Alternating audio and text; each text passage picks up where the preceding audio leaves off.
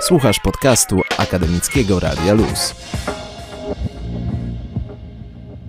Razem ze mną jest Tomek Pietrucha, mój radiowy kolega, który, który przez ostatnie kilka miesięcy przebywał w Alicante w Hiszpanii, e, ponieważ jest studentem e, medycyny. No i tam byłeś, Tomku, na wymianie studenckiej Erasmus. Tak, byłem od września w sumie, no ale, ale też czasem bywałem w Polsce, no i w sumie wróciłem po świętach w styczniu i przedwczoraj, czyli w poniedziałek. e, W poniedziałek przyleciałem do Polski. Jak w ogóle wyglądał, e, jak wyglądała Twoja podróż? Wpuścili Cię normalnie do kraju? Były jakieś kontrole graniczne, zarówno w Hiszpanii, jak i w Polsce? No ja w ogóle się przez długi czas wahałem, czy, czy wracać do Polski, no bo w Hiszpanii ta sytuacja wygląda trochę gorzej, no bo tam jest już teraz ponad 10 tysięcy przypadków koronawirusa, no ale w momencie jak się dowiedziałem o decyzji, że, że będą zawieszone połączenia lotnicze, że, że będą zamknięte granice, no to się trochę przestraszyłem, bo, bo przestraszyłem się, że, że nie wiem, że aż do świąt, a może i dłużej y, będę musiał siedzieć sam w mieszkaniu. Jeszcze w międzyczasie w Hiszpanii rząd ogłosił y, stan nadzwyczajny, który polegał też między innymi na tym, że nie można w ogóle wychodzić bez uzasadnienia z domu, tylko do sklepu, do apteki y, z jakimś takim konkretnym uzasadnieniem. Więc ja się bardzo długo wahałem, czy w ogóle wracać do Polski, no ale, ale się trochę przestraszyłem i podjąłem decyzję, że wrócę. No i to też nie było takie proste, no bo, bo granice już były zamknięte, ale okazało się, że, że będą organizowane te loty dla Polaków, takie specjalne, tylko po to, żeby, żeby wrócić do kraju. I trzeba było się zarejestrować na takiej stronie internetowej, to się tam nazywało lottodomu.com. Na tej stronie ja wpisałem lotnisko w Alicante, no bo to jest to lotnisko, które, które było najbliżej mnie. E, No ale też myślałem, że może na przykład z Walencji będzie samolot. I tutaj muszę, mam takie małe zastrzeżenie do, do tej całej akcji, przede wszystkim dlatego, że ja na przykład nie zostałem poinformowany w żaden sposób, pomimo tego, że się zarejestrowałem, o tym samolocie z Barcelony, którym ja wracałem. O matko, no to musiałeś pół Hiszpanii przejechać, no bo Alicante jest dosyć nisko, a Barcelona jest na, na północy. To jest ponad 400 kilometrów, tak dokładnie nie pamiętam, no ale 7,5 godziny jechałem autobusem. No dobra, czyli musiałeś z Alicante pojechać do innego miasta, y, ale w Polsce też nie przyleciałeś bezpośrednio do Wrocławia. Nie, nie, do Warszawy. Wszystkie samoloty z tej akcji lot do domu le- lecą na Okęcie, bo to też widziałem na, na Facebooku lotu, że ludzie się właśnie pytali i tam było napisane, że, że wszystkie, wszystkie loty są do Warszawy, co moim zdaniem też jest błędem, ale to, to powiem może za chwilę, jak już będę opowiadał, jak wyglądało w ogóle wejście na to lotnisko. No w każdym razie dowiedziałem się, że samolot z Barcelony, jakby na własną rękę odświeżając cały czas stronę, na której był wykaz tych lotów, kupiłem bilet. Tam była cena taka ryczałtowa, że w y, Europie było od czte- 400 do 800 zł, ja zapłaciłem 620, ale ja kupiłem ten y, bilet praktycznie od razu, jak się pojawił ten samolot, a potem spotkałem jeszcze Polaków na lotnisku, którzy powiedzieli, że że nie było już na przykład tych biletów i musieli kupić y, biznes class, żeby w ogóle, żeby w ogóle dotrzeć do domu, co też moim zdaniem jest trochę dziwne, no bo to był lot, lot taki w cudzysłowie ewakuacyjny, można powiedzieć, i że ludzie tam płacili po 2000 nawet za, za ten samolot z Barcelony do Warszawy. Ale słyszałem, że już to jest zmienione, że, że wszystkie sprzedają bilety w kasie ekonomicznej i sadają ludzi losowo. I chyba nawet będą oddawać te pieniądze, te różnice za, dla tych ludzi, którzy musieli kupić biznes klasę, ale nie jestem pewny, to, to trzeba sprawdzić. To był wielki samolot w ogóle, Dreamliner. Tam było chyba 36 rzędów po 9 osób, także było 3 przerwa, 3 przerwa i 3 miejsca, czyli du- bardzo duży samolot. No, w Europie nigdy takim nie leciałem. No i jak już dojechałem na to lotnisko, no to oczywiście trzeba było czekać. Na szczęście na tym lotnisku nie było za dużo ludzi, więc można było spokojnie tam sobie w odosobnieniu czekać, ale każdy musiał się odprawić, no bo od razu sprawdzali też, y, czy, czy są osoby uprawnione do tego, żeby wjechać do Polski, czyli Polacy albo małżonkowie Polaków, albo tam osoby, które mają stały pobyt czy pracują w Polsce. Ta kolejka oczywiście była długa, no i w końcu już jak trafiłem do samolotu, który miał lecieć o 14, to dwie godziny ponad czekaliśmy na wylot w ogóle w tej Barcelonie, już w samolocie wszyscy y, siedzący naraz, bo jak nam tłumaczyła obsługa, było mało kontrolerów lotów, zmniejszona y, liczba personelu tego naziemnego na lotnisku i po prostu nie miał kto nas najpierw, jak to pani powiedziała, stewardessa, wypchnąć z tego miejsca postoju samolotu, a potem y, nie miał kto nam zezwolić na to, że możemy wylecieć, więc w sumie dwie godziny czekaliśmy, żeby, żeby wylecieć z tego lotniska. No, te wszystkie osoby y, w tym samolocie, których no nie wiem ile było, no ale tak lekko licząc, no to przynajmniej 300. W końcu wylecieliśmy, przylecieliśmy do, do Warszawy, to było jakoś za 5-7 wieczorem. I też oczywiście na tym lotnisku w Warszawie na Okęciu y, powiedziano nam, że, że cztery inne samoloty wylądowały w tym samym czasie i że musimy czekać na autobusy. No, czyli znowu z tymi 300 osobami w tym samolocie czekaliśmy godzinę na to, żeby, żeby w ogóle wyjść z tego samolotu. W międzyczasie obsługa nam mierzyła temperaturę. Wszystkim już w samolocie zmierzono temperaturę i te osoby, którym wyszło powyżej 37,5, Mhm. Mm, były wcześniej proszone, żeby wyjść z samolotu i gdzieś tam osobno te osoby y, zabrali. Nie wiem, pewnie na jakieś takie dokładniejsze badania, ale jeżeli ktoś nie miał gorączki, tak jak ja, no to, to po prostu mierzyli temperaturę i trzeba było wypisać taką kartę lokalizacji, gdzie będę odbywał kwarantannę, moje dane osobowe, jakiś tam numer telefonu, mail, i dane jakiejś osoby, z którą się też można kontaktować, żeby dotrzeć do mnie w razie czego. Czyli ty wypełniałeś tę całą kartę, o której mówi rząd, tak? To jest ta karta. Tak, tak, ale to wypełnialiśmy w samolocie jeszcze i, i zbierała to obsługa. Moim zdaniem to było trochę słabo zorganizowane, no bo wylądowały, tak jak powiedziałem wcześniej, jeszcze cztery inne samoloty, na pewno jeden e, z Wysp Kanaryjskich, bo, bo słyszałem, że ktoś mówił, że wracał z Wysp Kanaryjskich, nie wiem skąd jeszcze.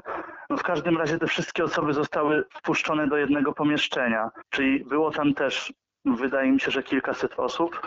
No i te wszystkie osoby czekały na kontrolę dokumentów. No w ogóle jest zakaz zgromadzeń powyżej 50 osób, więc wydaje mi się to dość dziwne, no ale było to tak zorganizowane, że, że no nie dało się zachować tej bezpiecznej odległości, bo w momencie, jeżeli ktoś chciał sobie stanąć tam z tyłu i daleko od ludzi, no to, no to wchodził następny samolot, no i tak można by czekać do następnego dnia.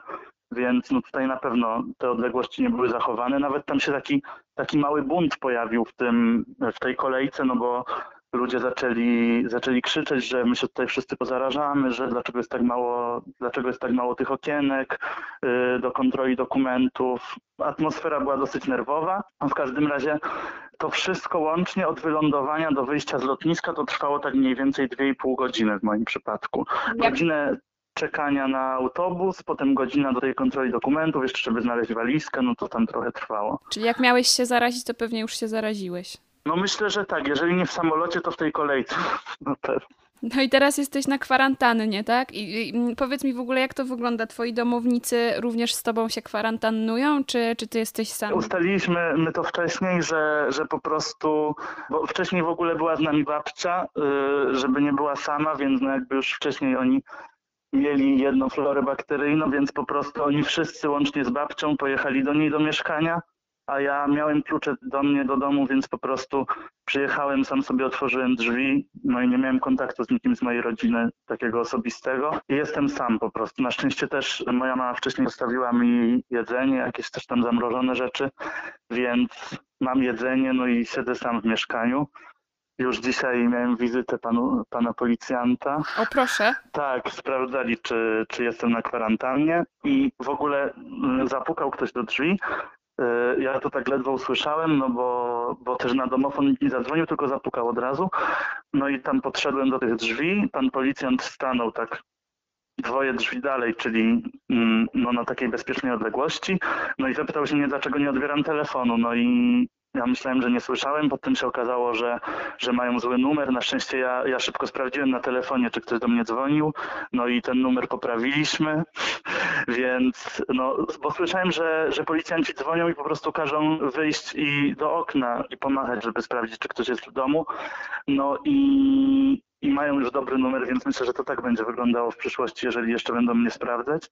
Zapytali się mnie tylko, czy jestem sam, czy, czy wszystko w porządku, no i, i że mam być w mieszkaniu. Na tej karcie jeszcze dotyczącej kwarantanny, bo każdy dostał przy kontroli dokumentów taką kartkę, zaraz ją znajdę, kartkę, jak się zachowywać na kwarantannie, no to tu jest napisane, że przez 14 dni, że kwarantanna zaczyna się od następnego dnia, kiedy się przyjechało do Polski, co też jest, też jest no ważne moim zdaniem, dlatego że warto też powiedzieć o tym, że służby nie organizują żadnego powrotu do domu dla tych osób, które przylatują do Warszawy, no bo wszyscy przylatują na Okęcie i potem służby jak wypuszczają tych ludzi, nie wiadomo, nie wiadomo gdzie, więc, yy, więc ci ludzie często wracają pociągami, autobusami, jeżeli nikt po nich nie przyjeżdża, no bo też jeżeli ktoś po ciebie przyjedzie i, i, będzie z tobą autem, z tobą w samochodzie przez kilka godzin, no to też musi, zdaje się, odbywać kwarantannę.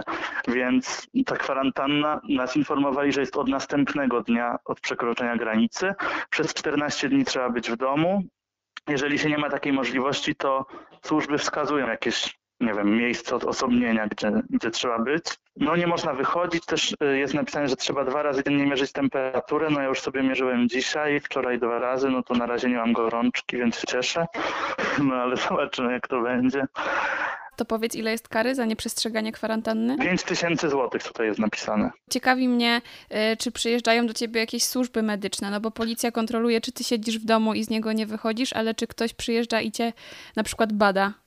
Jeszcze nie było takiej sytuacji. Też nie wiem, czy, czy Sanepid no w takiej sytuacji mój dobry numer. No ja jestem pewny, że, że napisałem go dobrze, ale, ale chyba zadzwonię, żeby po prostu powiedzieć, że, że w tym moim numerze tam jedna cyfra się nie zgadzała, więc zadzwonię, żeby, żeby tam mieli ze mną kontakt w razie czego. Na razie tylko, tylko policja mnie sprawdziła, czy, czy jestem w domu. No ale ja dopiero jestem drugi dzień na kwarantannie teraz. Kontaktujesz się jakoś online ze znajomymi, z, z rodziną, żeby nie czuć się samotnym? Tak, tak, online przez telefon. Już też nawet mam zajęcia, bo, bo ja nie zrezygnowałem z Erasmusa. Ja mam zajęcia online, bo też tak nam napisali na, na stronie, znaczy napisali nam maila po prostu koordynatorzy z Hiszpanii, że, że żebyśmy ich poinformowali, czy jesteśmy w Alicante, czy wróciliśmy do siebie i że epidemia nie przerywa naszej naszej mobilności, jak to się nazywa, naszej wymiany, tylko że po prostu mamy uczestniczyć w zajęciach, y, które będą zdalne. No i, i kiedy się ta sytuacja uspokoi, no to po prostu ja planuję wrócić, żeby, żeby skończyć tam ten rok akademicki, ten semestr, no bo nie wiem, no wydaje mi się, że o wiele trudniej byłoby teraz wrócić do Polski, no bo ja na przykład mam część przedmiotów zaliczonych, które ludzie z mojego roku teraz robią, a nie mam zrobionych y, przedmiotów z pierwszego semestru, no bo wiadomo, że te programy wyglądają trochę inaczej, więc no ja mam nadzieję, że będę mógł wrócić. Na razie, na razie na te zajęcia, które są online, no to po prostu uczestniczę w nich, no i tyle. Też y, z Polski nam dostałem takiego maila, że, że to jest nasza decyzja, czy my przerywamy to stypendium, czy, czy zostajemy. No właśnie, a jak kwestie finansowe, bo wiem, że na niektórych wymianach dostaje się stypendium, i, nie, I niekiedy to stypendium jest przyznawane już z góry za cały semestr. Czy ty musisz zwracać jakąś część takiego ewentualnego stypendium, czy, czy ty takiego czegoś nie miałeś? Nie, ja jakby jestem cały czas na tym stypendium, tylko że po prostu jestem w Polsce, ale uczestniczę w zajęciach z uczelni hiszpańskiej. I nawet nasza uczelnia y, napisała nam takiego maila, że, że jeżeli na przykład będą zajęcia zawieszone, i przez to rok się skończy później niż było zaplanowane, to nawet mają jakieś tam środki rezerwowe, żeby, żeby nam je przekazać. Też cały czas płacę za mieszkanie w Hiszpanii. No, no mam nadzieję, że wrócę. mam też tam część rzeczy. Aha, czyli ty sobie tam grzejesz to miejsce, w którym byłeś zakwaterowany. No tak, no też nawet pakując się dość szybko, nawet nie miałem jak wziąć tych wszystkich rzeczy, no bo, bo ja się zdecydowałem o 20, że polecę, a, a już o północy musiałem wychodzić z mieszkania, więc to wszystko się działo bardzo szybko. Mhm. No i mam nadzieję, że, że po świętach będę mógł wrócić. No zobaczymy, jak to się będzie rozwijało. Czyli ja rozumiem, że tam w Hiszpanii teraz wszystkie szkoły i uniwersytety, tak jak u nas, są zamknięte. Tak, w Hiszpanii jest stan wyjątkowy, nawet nawet bardziej restrykcyjny niż w Polsce, no bo nie można wychodzić w ogóle z domu bez uzasadnienia. Policja y, jeździ po ulicach i, i sprawdza. Ja nawet jak, jak y, szedłem na dworzec, żeby, żeby pojechać do Barcelony, to, to właśnie widziałem, że nikogo nie było y, w mieście, wszystko było zamknięte. No też była niedziela w nocy, więc to dlatego. No i tylko jeździły radiowozy i, i jeżeli ktoś ktoś chodził po ulicy, no to, to go zatrzymywali i pytali, y, dokąd idzie. Mnie akurat nie zatrzymali, bo ja szedłem z walizką, więc widzieli pewnie, że to jest jakaś podróż taka konieczna. Nie, nie zatrzymali mnie, ale, ale słyszałem, że ludzi takich, którzy wychodzili na spacer, czy jeździć na rowerze, czy gdziekolwiek, zatrzymywali. No, w Hiszpanii są otwarte tylko sklepy spożywcze, apteki, sklepy z tytoniem chyba są też otwarte, restauracje na pewno są zamknięte i kluby, szkoły są zamknięte, uczelnie. Chociaż nie jestem pewny, czy, czy wszędzie, czy we wszystkich regionach. Na pewno y, tam, gdzie ja byłem, czyli w tej wspólnocie Walencji, to, to są zamknięte szkoły i, i, uniwersytety. No i najgorzej jest w Madrycie, no bo ponad połowa przypadków y, z Hiszpanii jest w Madrycie właśnie. Mhm. A jak dyscyplina y, mieszkańców Hiszpanii wygląda w ciągu dnia? Rzeczywiście stosują się do tych zaleceń rządu, czy nie? Tak, z tego co ja widziałem, to, to ulice były raczej puste. Ale no to, to też jakby się stało dopiero wtedy, y, kiedy, kiedy został ogłoszony ten stan wyjątkowy, a wcześniej, no jeszcze, jeszcze w piątek y, widziałem, że, że ludzie chodzili do klubów, do barów, wszystko było otwarte, więc dopiero jak ten, ten zakaz rzeczywiście był taki restrykcyjny, no to, no to wtedy ludzie rzeczywiście się zastosowali, ale wcześniej było też tak jak w Polsce, że było bardzo dużo ludzi w sklepach, ludzie robili zapasy, nie było papieru toaletowego, no mydła, takich rzeczy, ale, ale ludzie jeszcze wychodzili. Z tego, co ja też widziałem na przykład na relacjach w mediach społecznościowych, że ludzie jeszcze byli w klubach, byli w barach, no więc dopiero jak wszystko zostało zamknięte, no to rzeczywiście ludzie się zastosowali. Jeszcze w czwartek musiałem iść na zajęcia, bo były zajęcia, na których y, była sprawdzana obecność, więc ostatni raz wyszedłem w czwartek na zajęcia. Potem jeszcze chyba raz wyszedłem do sklepu w piątek, ale w piątek były już takie zajęcia, na których nie była sprawdzana obecność, ale jeszcze się odbywały, ale już na nie nie poszedłem. No i tylko wychodziłem do sklepu tak naprawdę po jedzeniu. No to w Polsce już w tym momencie wszystko było zamknięte. Tutaj władze rektorów w, we Wrocławiu zamknęły w ogóle uczelnie wcześniej niż zadecydowało o tym państwo, żeby odgórnie wszystkie uczelnie wyższe były zamknięte. Także e, no ja na przykład już w środę środę 11 marca nie poszłam na zajęcia, no i tak. To ja w czwartek ostatni raz byłem na zajęcia, ale do piątku była uczelnia otwarta, ale no, jako że ja studiuję medycynę, no to zajęcia szpitalne wcześniej były już zawieszone. A jaka była reakcja twojej rodziny, kiedy ty jeszcze byłeś w Hiszpanii, zanim zdecydowałeś się wrócić do domu? W sumie na początku ja, ja myślałem, że zostanę, że, że po prostu będę tam, no bo, no bo wiadomo, że taka podróż to też jest ryzyko zarażenia się, no lepiej siedzieć w mieszkaniu. Ale no w tym momencie, kiedy ja zobaczyłem, że, że rząd zamknął te granice i tak sobie pomyślałem, że, że będę musiał siedzieć w tym mieszaniu na przykład miesiąc. Jeszcze wszyscy moi współlokatorzy wyjechali, więc byłbym po prostu sam przez cały czas i jeszcze można było wychodzić tylko do sklepu i nigdzie indziej, bo policja sprawdzała, więc no trochę mnie przeraziła ta, ta wizja siedzenia ponad miesiąc na przykład samemu w mieszkaniu, jeszcze, jeszcze w czasie świąt. No i jak zobaczyłem, że że są organizowane te, te loty dla Polaków, no to stwierdziłem, że, że jak teraz nie polecę, no to już na święta też nie wrócę. No i też, też na początku moja rodzina mówiła, nie, no lepiej, lepiej żebyś siedział w mieszkaniu, lepiej, lepiej zostań na razie. No ale właśnie w tym momencie, jak zostały zamknięte te granice, y, wtedy się zdecydowałem, że wrócę. A z takich pozytywów powiedz mi, czy już płynnie mówisz po hiszpańsku? Mm, tak, w, w, miarę, w miarę płynnie. No, ja już jestem od września, więc tak naprawdę te początki były najtrudniejsze, no bo ja się tylko rok uczyłem hiszpańskiego, zanim, zanim przyjechałem e, do Hiszpanii, no a, a, a studiuję po hiszpańsku. No, ja też myślałem, że jechać do Niemiec, bo ja się uczyłem niemieckiego przez kilka lat i, i myślałem, żeby jechać do Niemiec, ale też do Niemiec było się trudniej dostać. Poza tym pomyślałem, że to może być taki fajny impuls, no i rok się uczyłem tego hiszpańskiego tak dosyć intensywnie, Mm, przyjechałem do Hiszpanii, no i wiadomo, na początku było, było trudno, też zależało dużo od zajęć, bo, bo są profesorowie, którzy mówią wolniej, którzy mówią tak bardziej zrozumiale i, i wtedy na przykład nie było problemu. Na przykład na dermatologii od samego początku rozumiałem, no nie powiem, że wszystko, ale, ale bardzo dużo. Poza tym też w Hiszpanii jest taka kultura, że, że dużo ludzi robi, robi notatki na komputerach, więc ja po prostu miałem zawsze otwarty komputer i, i w razie czego szybko sprawdzałem jakieś słowa na bieżąco, y, jak czegoś nie rozumiałem. No, z każdym tygodniem jest coraz łatwiej też, no bo jak się uczymy, no to musimy, musimy się uczyć tych nowych słów, no i, i potem jest coraz lepiej. Z hiszpańskim też jest ten plus, że, że my się na naszych studiach uczymy wielu nazw po łacinie. I nawet jak nie znasz tych nazw po hiszpańsku, ale znasz je po łacinie, no to one są bardzo podobne albo nawet takie same, więc to jest y, duże ułatwienie, jeżeli chodzi o, o to, że to jest po prostu język romański. To jakie masz teraz plany na kwarantannę? Co będziesz robić?